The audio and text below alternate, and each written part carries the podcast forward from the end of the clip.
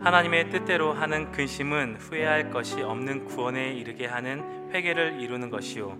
세상 근심은 사망을 이루는 것이니라.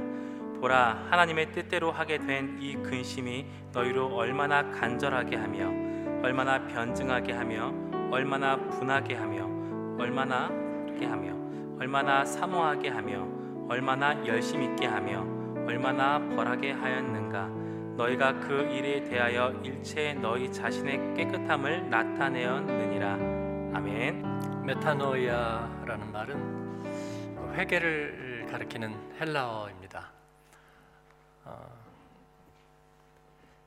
방향 전환을 의미하는 건데 우리 기독교의 가장 핵심적인 메시지는 하나님께서 그 아들 예수 그리스도를 우리에게 보내셔서 예, 우리가 스스로 해결할 수 없는 우리가 예, 매여 있는 그 죄라는 속박에서 우리를 자유케 하신다. 그게 우리 기독교의 가장 핵심적인 메시지입니다. 아, 쉽게 다 이해하셨죠? 여러분이 한번 다시 얘기해 보라고 하면 예, 제가 고상하게 얘기했을 뿐인데요. 죄에서 우리를 자유케 하신다. 옆에 사람에게 한번 딜리버리를 한번 해주실래요? 요즘 우리가 유행하는 예? 기독교 최대 메시지는 예수님께서 우리의 죄를 우리를 죄에서 자유케 하신다. 그 얘기래요. 한번 얘기해 주세요. 벌써 다 하신 거예요? 예. 아, 근데 문제는 그게 생각처럼 아주 간단하지 않다는 거죠. 어, 왜냐하면 정말 자유한 사람을 찾기가 어렵다. 어, 그리고 네, 제가 이제 어릴 때 교회 다니면서 저희 어머님, 할머님 또 교회에서 만나는 분들 어, 부흥회 때 이렇게 만나면 집회나 하거나 그때는 주로 이제 집회를 옛날에는 어, 말씀 집회를 하면요. 그 회개가 가장 클라이막스였어요. 회개. 예, 그때는 정말 눈물바다를 이루고 굉장히 괴로워하고 또 제가 아, 신학생 때는 강남의 어느 교회를 다녔는데 네, 그때 이제 예, 목사님 오셔서 부흥회를 했어요. 근데 아마 전문 부흥 강사신 것 같아요. 네, 근데 그분이 예, 저녁에 자기 죄를 어, 회개하라고 그러면서 어, 자기가 마음의 생각으로 지은 죄를 통회하면서 기도할 때 자기 가슴을 두드리면서 이렇게 기도하라고. 그때 해병대 중령이었던 집사님이 계셨는데 어, 이렇게 통이 좋았어요. 어, 통이 좋아가지고 머리는 짧고 예, 목도 짧고 그 다음에 이렇게 통이 이렇게 좋았는데 이제 기도를 쫙 하니까 그분이 갑자기 옆에서 북소리가 나는 거예요. 보니까 가슴을 정말 얼마나 힘껏 때리는지 제가 걱정이 될 정도에서 막 둥둥 소리가 나면서 이렇게 두꺼운 가슴을 막 때리면서 막 얼마나 기도하는지 그 제가 아, 정말 죄를 많이 졌나 보구나 그런 생각을 했어요. 어, 그러니까 회개를 할 때는 클라이막스인데요. 그리고 나서 이렇게 정말 자유하고 새털처럼 가볍게 그런 그리스도인을 만나는 건 그렇게 쉽지 않았어요. 왜냐하면 사람들은 뭔가 이렇게 내가 자유하다, 편하다고 생각하면 약간 경망스럽거나 아니면 뭔가 좀 부족하거나 예, 그런 죄의식을 느끼는 것 같아요. 그래서 그리스도인이라면 약간 뭔가 약간은 좀 비관적인, 음? 예, 조금은 예, 죄의식을 남겨가지고 있는 어, 나는 완전히 자유해. 뭐 나는 자유해. 나는 자유해. 그거보다는 나 같은 죄인 그래야 좀 은혜가 되는. 어, 그 원인이 뭘까 하는 생각을 하는 거죠. 네, 오늘 오전에 설교에 개요를 그대로 따오면요. 죄책감의 문제입니다. 죄책감. 어, 죄책감이란 뭘까? 어, 죄가 우리 안에 머무르는 방식입니다. 어, 여러분 음식을 먹을 때 에, 여러분은 그 날것으로 드시나요? 물론 육회라는 게 있긴 있죠. 생선회도 있고 에, 그래도 어느 정도는 이제 몸에 나쁘지 않게 어느 정도는 깨끗하게 하고 가공을 하는 거죠. 그냥 사냥을 해가지고 고기 잡아서 이렇게 쭉 찢어서 예? 사자처럼 이렇게 해가지고 쭉 먹어요. 예, 그럼 큰일 납니다. 예, 큰일 나죠. 우리는 그렇게 먹을 수가 없고 예, 우리 안에 받을 만한 모습으로 해서 먹거든요. 어, 죄도 마찬가지예요. 그냥 나쁜 것이 있어서 우리에게 죄가 되지는 않아요.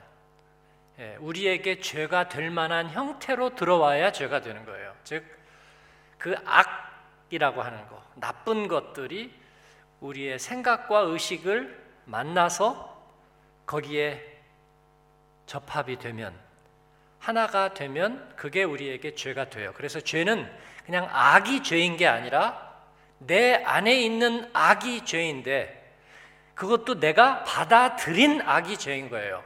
그러니까 내가 안 받아들였어. 응? 갑자기 누구를 죽여. 그런 생각이 하나 옆으로 이렇게 쑥 들어왔어요. 내가 뭐래? 그러면 그건 죄가 아닌 거예요. 그렇죠? 예. 전에 우리 교회 어떤 집사님이 나눔을 하면서 오래됐어요. 이제 지금은 그 사람의 이름은 잊었지만 어, 요즘 가위가 눌린다는 거예요. 가위. 예? 그말 알죠? 이렇게 가위가 누르는 게 아니고 이렇게 마음이 이렇게 눌리는 걸 가위 눌린다고 그러잖아요. 그런데 자기가 자다가 기, 자다가 이렇게 눈을 떠 보니까 이 마귀가 예? 이 마귀가 이 장롱에 이렇게 붙어 있더라는 거예요. 그래서 제가 아, 그냥 가만 두세요. 그냥 주무시면 돼요. 예. 마귀가 장롱에 붙어 있는 건 아무 문제가 없어요. 예. 그죠? 여기도 지금 이렇게 마귀가 붙어 있고 저를 유혹하려고 하는 게 뭐 여기도 있고 뭐 있지만 제가 승인 안 하면요 마귀는 할 일이 없어요. 그죠? 예. 내 안에 들어와서 내가 들어오는 것을 허하노라 그래야 들어오는 거고요. 들어와서 내가 그 마귀하고 예, 메피스토텔레스와 계약을 맺어야 그래야 내 안에서 그게 혈액이 있는 거지 마귀가 여기 있는 건 아무 상관이 없어요. 네. 그냥 내버려 두면 되는 거예요. 이그 독극물이 어딘가에 있어도 그건 나하고 아무 상관이 없어요. 내 안에 들어와야만 되는 거죠. 그죠? 그러니까 우리는 뭐예요? 같은 사무실을 쓰면서도 다 감기 걸렸지만 내가 안 걸렸으면 아무 상관이 없어요. 그죠? 어. 별 관심이 없어요. 아, 오늘은 수영이나 갈까? 뭐 이렇게 뭐 예? 지금 막 싸고 있는데. 근데 이제 자기가 걸리면 세상이 다 감기로 보이는 거예요. 어, 저 일찍 들어가야 돼요. 감기 걸렸어. 그러니까 내가 감기 걸리기 전에는 나하고는 아무 상관이 없어. 어, 죄란 그런 것입니다. 그래서 우리의 의식 안으로 들어오는 거예요. 어, 근데 그 죄는 죄의식 그리고 이 죄의식의 마지막 뒤끝 이것이 죄책감이죠. 그것은 우리 자신을 변형시킵니다. 자존감을 바꾸고요. 그 다음에 우리의 personality를 왜곡시키고 그 다음에 관계를 깨뜨려요. 그리고 집단을 망가뜨립니다. 그리고 어떤 집단적인 부정적인 movement가 되는 거예요. 그게 이데올로기가 되면 나라를 망가뜨려요.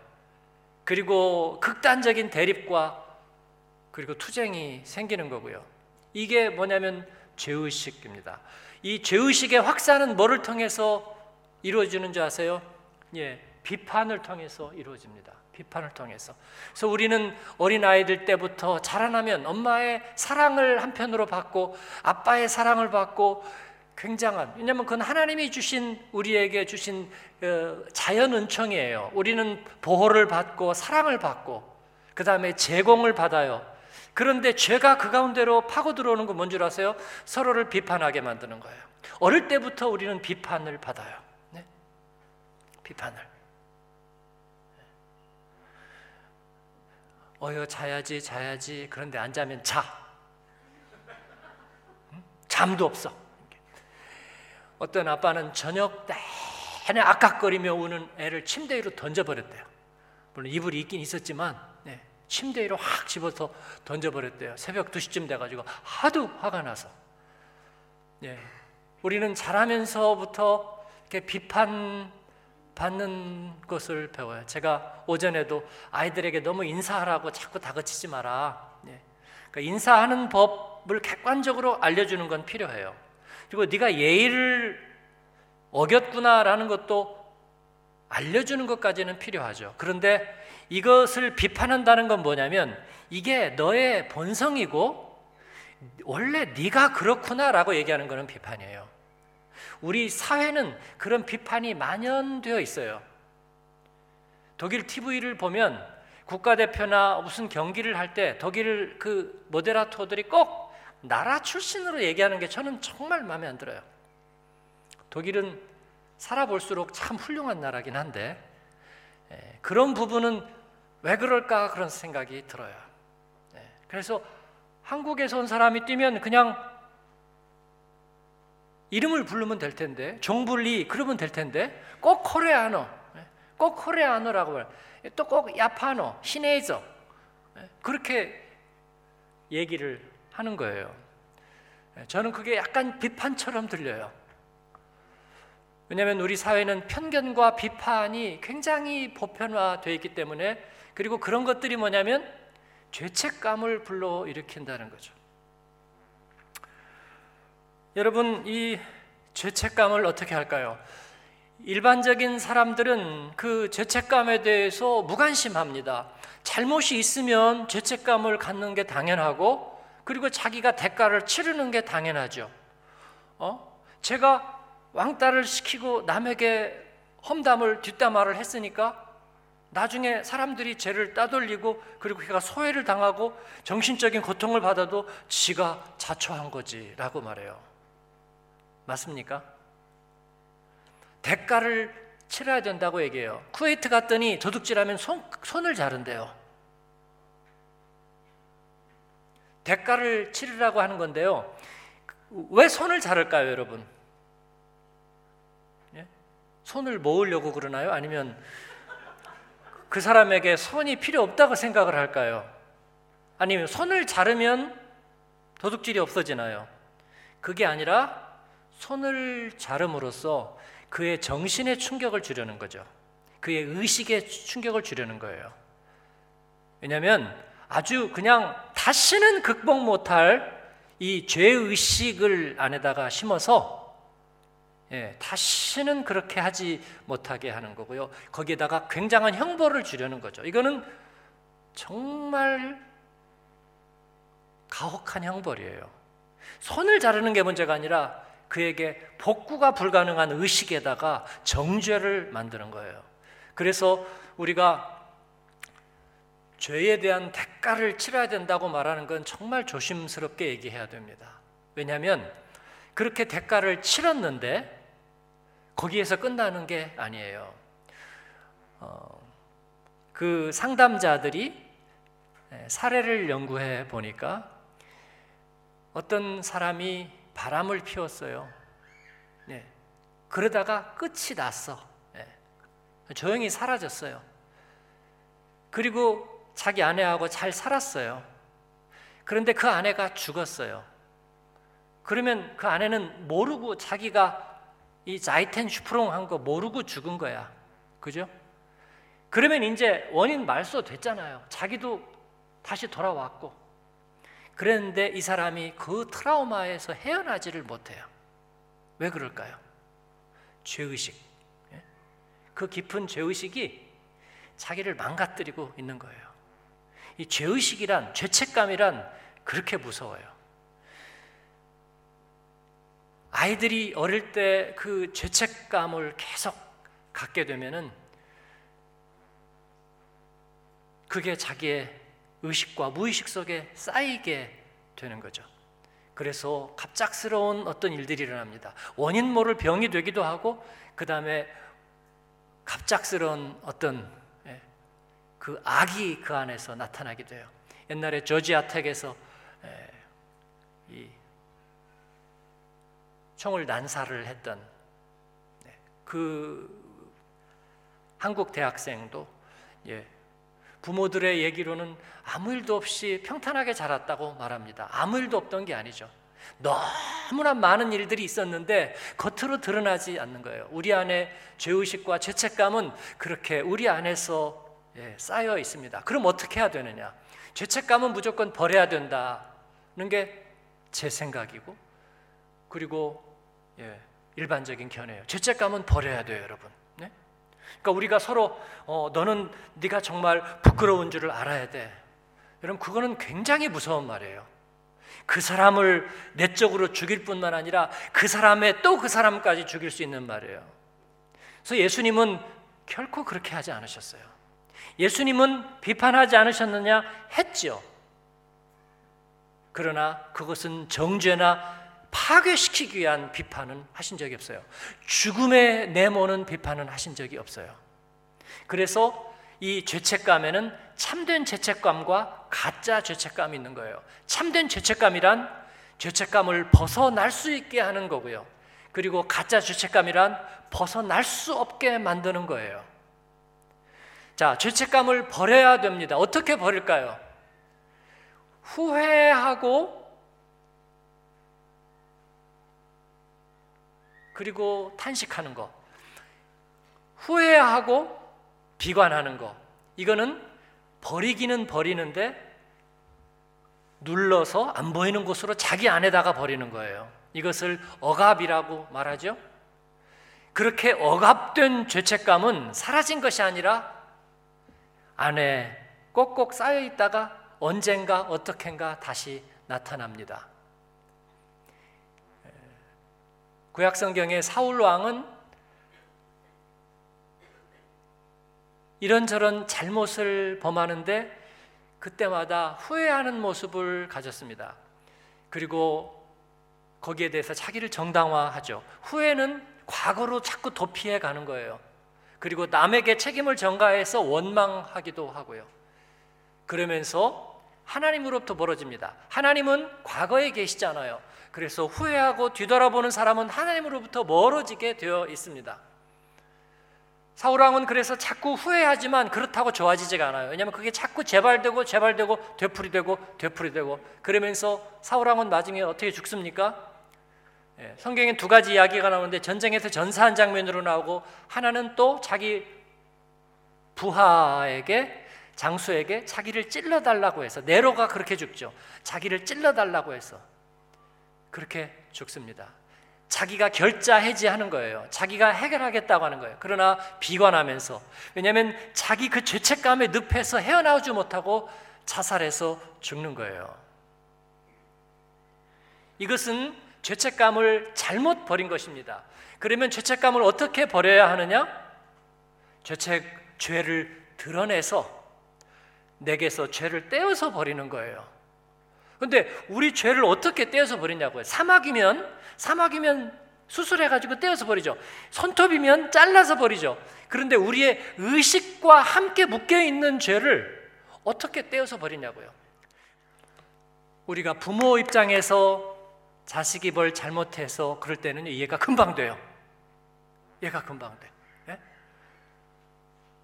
얘가 죄의식을 가지고 막, 막 울면서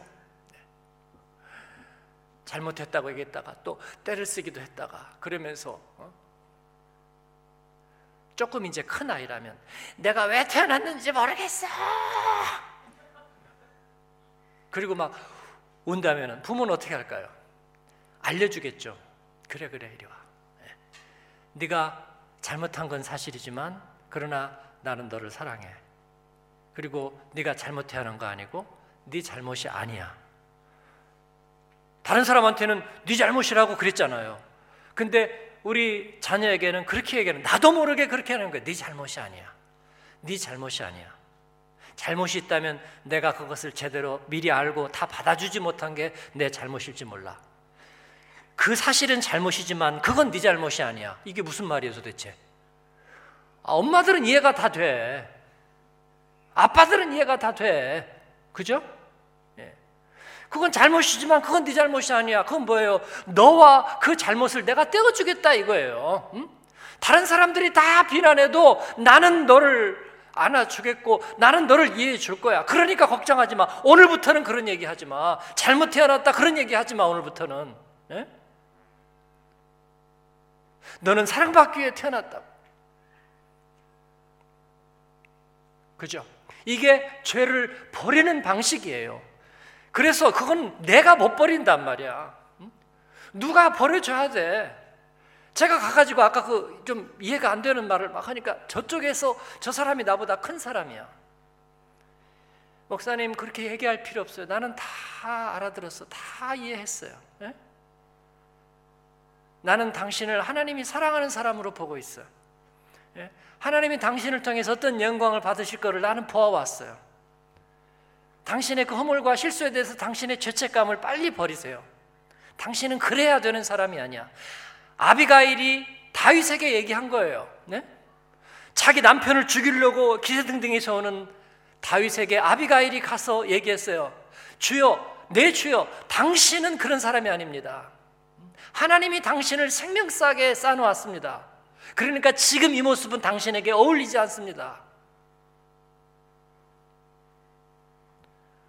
되게 사극에서 보면 어때요?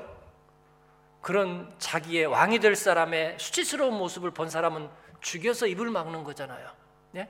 죄가 하는 일은 그런 거예요. 어딘가에다가 숨겨서 은폐시키는 거죠. 내 수치스러운 모습을 아무도 모르게.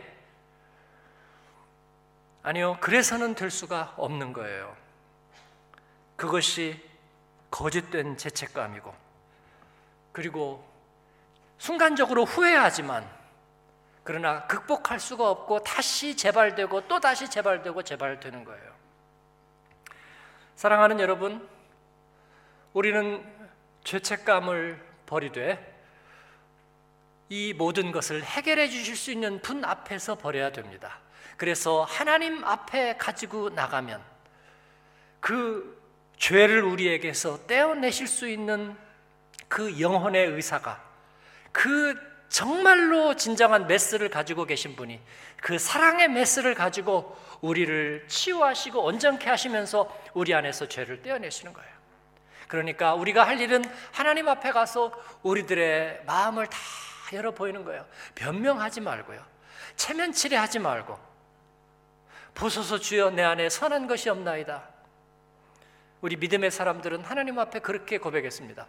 자, 다윗의 자손 예수여 나를 불쌍히 여기소서 키리의 엘레이성 나를 불쌍히 여기소서 그렇게 얘기했습니다. 그리고 주님 앞에 자기를 드렸어요. 어떻게 할까요? 어떻게 할까요? 요한복음 8장에 보니까 어떤 여자가 간음하다가 현장에서 잡혔어요. 유대 사람들은 정말 잔인하죠. 간음하다가 현장에 잡혔는데 그냥 두 사람 딱 그대로 머리 끌고 온 거예요. 머리 끌고. 그냥 그 자리에서 그 현장 모습 그대로 끌고 와서 돌로 쳐서 죽이려고요. 그것도 예수님 앞에 데리고 와서. 네. 자, 이 사람들의 죄를 어떻게 할 건지 당신 한번 얘기 좀 해봐. 죄인의 친구라고, 죄인을 당신이 용서한다고? 이 가늠하다 현장에서 잡힌 이 불륜의 남녀를 어떻게 할 건지 당신 한번 얘기해 봐요. 모세 율법에는 덜로 치라고 돼 있는데 이건 엄청난 비판이거든요. 예수님께서 잠시 생각을 고르시느라고 땅에다가 글씨를 쓰셨어요. 네. 뭐라고 썼을까요? 어떤 분들은 바보 같은 놈들. 네. 뭐 그렇게 썼다는 얘기도 있고요. 어, 어떡하지? 뭐 이렇게 썼다는 사람도 있고. 예수님께서는 그 사람들에게 그렇게 물었습니다. 어, 죄 없는 자가 먼저 돌로 치라. 먼저 치라는 말은요. 그 유대인은 증인이 적어도 두 명 있어야 형집행할 수 있거든요. 근데 그 증인은 흠이 없는 사람이어야 돼. 그러니까 먼저 돌, 돌로 치는 두 사람은요. 자기가 죄가 없다고 얘기해야 돼. 그 얘기가 사람들에게 죄의식을 불러일으켰어요. 하나님은 억압된 죄책감은 불러 일깨우신다 그랬어요. 거기에 죄인 아닌 사람이 없는 거예요. 그들이 다 이 억압해 놓은 죄의식들이 다 있어요. 그래서 사람은 한편으로는 정죄하면서 한편으로는 정죄를 당하는 거예요. 한편으로는 고소하면서 한편으로는 고소를 당하는 거예요. 그죠? 우리가 선생님이 되고 부모가 돼서 아이들을 나무래 보니까 그 나무라는 게 뭐냐면 자기를 나무라는 거예요. 음? 내가 잘못한 것을 생각하면서 나무라는 거예요. 네. 내가 거짓말하고 그러면서 얼마나 수치스러웠는데 이놈아 너까지 거짓말을 해? 오늘 같이 죽자. 음? 이 자기의 수치를 이 자녀에게서 찾고 다시 대물림하는 거예요. 그래서 그것을 참지 못해서 분노하는 거예요. 이 사람들이 돌을 쳐서 가늠한 여자를 돌로 쳐서 죽이려고 하는 것은 바로 자기들 안에 그런 죄의식이 억압된 죄의식이 있기 때문에요. 그러니까 죄 없는 자가 돌로 치라 그러니까 전부 다 돌 놓고 가버렸어요. 그랬더니 지금 엄청난 죄책감에 시달리는 그 여자에게 예수님이 물었습니다. 여자여, 정죄하는 자라들이 어디 있느냐? 그랬더니 둘러보니까 아무도 없어요. 내 주여 아무도 없나이다. 그랬더니 예수님은 말씀하시는 거예요. 나도 너를 정죄하지 아니하노라. 정죄하지 않으면 어떡하다는 거예요? 간음을 용인하겠다는 거예요? 묵인하겠다는 거예요? 뭐예요? 아니죠. 그녀를 진정으로 사랑할 수 있는 사람만이 그런 존재만이 그녀에게서 그 죄를 떼어놓을 수 있는 거죠. 예. 그녀에게서 그 죄책감을 떼어놓으니까 그녀는 뭐가 됐을까요? 아무것도 아닌 거? 예. 가서 다시는 죄를 범하지 말라. 예수님은 그녀의 죄가 드러나게 했습니다. 그러나 그리고 그 죄를 예수님께서는 사랑으로 떼어 주셨어요. 그 죄의식을 떼어 주셨어요. 그녀는 예수님의 발에 눈물로 발을 씻깁니다. 그리고 아마도 예수님의 그 부활의 자리까지 그녀는 찾아갔던 것으로 우리는 그렇게 미루어 짐작하고 있습니다. 이것이 메타노이아예요. 우리에게서 그 가짜 죄책감을 말이죠. 우리 안에 있는 그 억압된 죄책감을 하나님 앞에 가지고 가서 끄집어 내놓고 그리고 주님께 하려면 주님은 사랑으로 우리 가운데서 그 죄의 값을 치르시고 그 죄에서 우리를 분리시켜 주는 거예요. 그래서 자녀가 울면서 잘못하고 어, 어떻게 할지 몰라 그럴 때 부모가 얘기해 주는 거예요. 아니야. 너는 그 죄가 아니야. 너는 그 죄가 아니야. 너는 사랑스러운 아이고 너는 사랑받고 그리고 존귀한 자녀야. 그렇게 정리해 주는 거예요. 죄를 덮어 주는 게 아니라 잘못은 드러내 돼. 의사가 환부를 드러내고 수술을 하지만 비판하진 않잖아요. 그죠? 예. 의사가 맹장 떼어내면서 막 배를 막 쳐요. 아이고 많이도 먹었네, 많이도 먹었어. 응? 이리니까 맹장이 걸리지. 그런 의사 보셨나요? 그렇게 하지 않아요. 예. 생명을 걸고 그 생명과 싸우면서 그러나 그에게 어떤 편견도 없어요. 그래서 의사인 거예요. 하나님은 우리의 영적인 의사이십니다. 그는 미쁘시고 의로우사 우리를 모든 불의에서 깨끗하게 하실 것이요. 사랑하는 여러분, 이것은 너무나 중요한 것입니다. 그래서 우리가 가짜 죄책감, 억누르는 죄책감들은 하나님에서 멀어지는 일시적인 후회이고요. 그리고 진정하게 하나님 앞으로 나아가는 것은 하나님께로 이끌어가는 하나님의 뜻대로 하는 근심이라고 얘기했어요. 너무나 아름다운 말이죠. 우리는 하나님 앞으로 나가야 되는 줄 압니다. 그리고 주님 앞에는 정직히 honest to God 하나님에게 정직하게 우리 자신을 드러내면 우리 주님께서는 사랑하셔서 우리를 안으시고 우리 안에 있는 모든 감추어진 죄의식, 죄책감이 우리 자신의 아이덴티티가 되지 않도록 나의 정체성이 되지 않도록 우리에게서 벗겨져 주시는 줄로 믿습니다. 우리가 사람을 사랑하고 용서하는 법은 그런 거예요. 저 사람이 무슨 말을 해도 예 원래 눈의 각도가 저렇거니 생각을 하고 너는 그런 사람이 아니야. 비판적인 사실을 볼 사람이 아니야. 그렇게 봐줘야 되는 거예요. 예? 말을 툭툭 내뱉지만, 예, 그건 어떻게 봐야 될까요? 그렇게 보지 않는 거예요. 사랑의 마음으로 보는 거예요. 하나님 앞에 나갈 때 우리는 그렇게 되는 줄로 믿습니다. 하나님께로 가까이 사랑하는 여러분, 우리의 진정한 모습은 하나님의 마음 안에 있습니다. 우리의 원판 사진은 하나님의 마음에 있어요. 그 주님 앞으로 가면 주님은 그것을 회복시켜 주는 거예요. 회복시켜 주는 거예요. 그런 회복된 모습으로 사는 저와 여러분이 되기를 바랍니다. 그래서 은혜 받으면 자꾸 얼굴이 홍조가 돌고요. 그리고 밝아지고 예뻐지는 것입니다. 그런데 죄책감이 자꾸 생기면 얼굴이 흉해지고 그다음에 일그러지고 단단해지는 거예요. 편견과 두려움과 의심으로 가득 찬 얼굴이 되는 거예요. 올해 주님 앞으로 나아가며 우리도 극적인 반전을 이루어서 상처 입었지만 그러나 상처 입은 치료자가 되는 은혜의 사람들, 하나님의 이끌리는 사람들 되시기를 축원합니다. 기도하겠습니다. 기도할 때에 하나님 우리의 마음에 있는 모든 죄들을 우리에게서 떼어 주십시오. 그것이 내 운명이 되고 성품이 되지 않도록 하나님 떼어 주십시오. 내게 감추었던 부끄러웠던 기억들 주님 아십니다. 그거 다 떼어 주세요. 내가 날마다 하나님의 은혜 앞으로 나가겠습니다. 하나님만이 나에게 진정한 비판을 하실 수 있는 자격이 있으십니다. 안타까움으로 사랑으로 너 그렇게 하지 말아라. 나와 함께 가자. 거기서 돌이켜라. 하나님 그 메타노이아의 벽을 넘어서 가겠습니다. 그러나 나는 너를 정죄하지 아니하노라. 주님 말씀하십니다. 그리스도 예수 안에는 결코 정죄함이 없습니다. 회복만이 있습니다. 하나님 나를 회복시켜 주시고 주님 내 안에 있는 그 죄의식들을 죄책감들을 지워 주세요. 우리 하나님 앞에 그렇게 기도하며 나가십시다. 기도하겠습니다. 은혜로우신 아버지 하나님 감사합니다. 오늘 말씀 앞에 서게 하시고 아버지 하나님의 뜻대로 하는 근심 하나님 앞으로 돌아가는 회개 아버지 그 마음을 알게 하시니 감사합니다.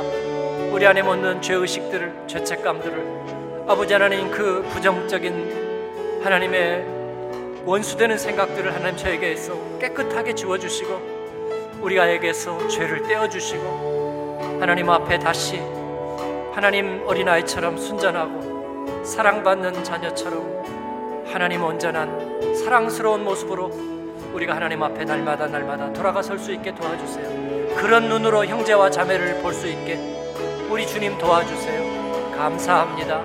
예수님 이름으로 기도합니다. 아멘.